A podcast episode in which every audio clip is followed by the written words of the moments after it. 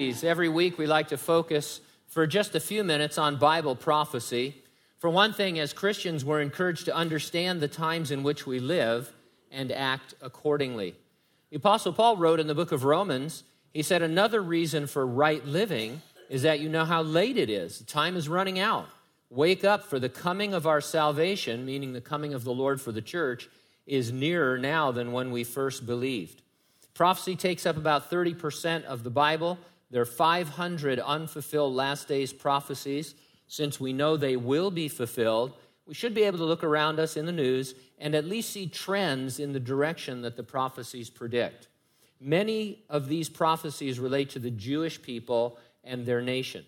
Some have already been fulfilled miraculously, while we see a trend towards the others being fulfilled. For example, the Bible predicted God would bring the Jews back to their land and that Israel would be born as a nation in one day. We look back on this for the most part, but prior to May fourteenth of nineteen forty-eight, this was unheard of.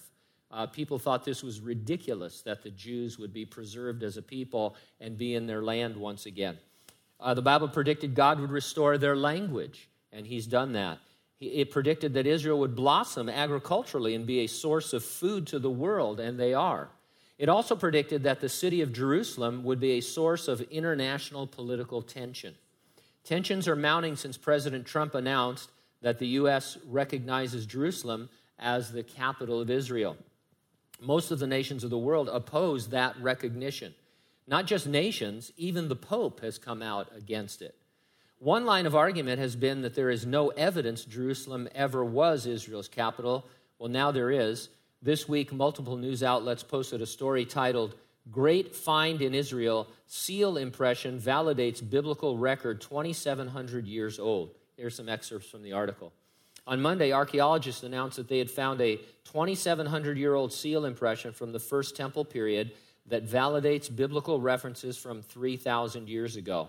The seal was discovered near the Western Wall Plaza in Jerusalem. The excavator excu- uh, enthused.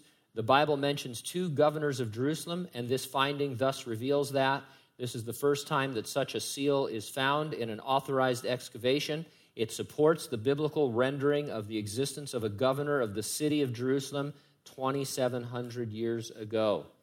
Jerusalem Mayor Nir Barkat said excitedly, it is very overwhelming to receive greetings from First Temple period Jerusalem. This shows that already twenty-seven hundred years ago, Jerusalem, the capital of Israel, was a strong and central city. Jerusalem is one of the most ancient capitals of the world, continually populated by the Jewish people for more than three thousand years.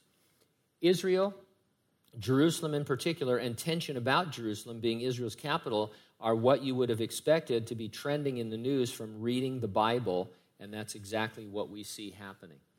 We're not looking for a sign or prophecy to be fulfilled. Jesus promised that he would return to resurrect the dead in Christ and rapture living believers, that he could do that at any moment. It's an imminent event. So that's what's next on our prophetic calendar. In the meantime, as we see these events unfolding, we know that time is short for people to turn to the Lord. And so it encourages us to right living and to getting the gospel out. Are you ready for the rapture? If not, get ready, stay ready, keep looking up.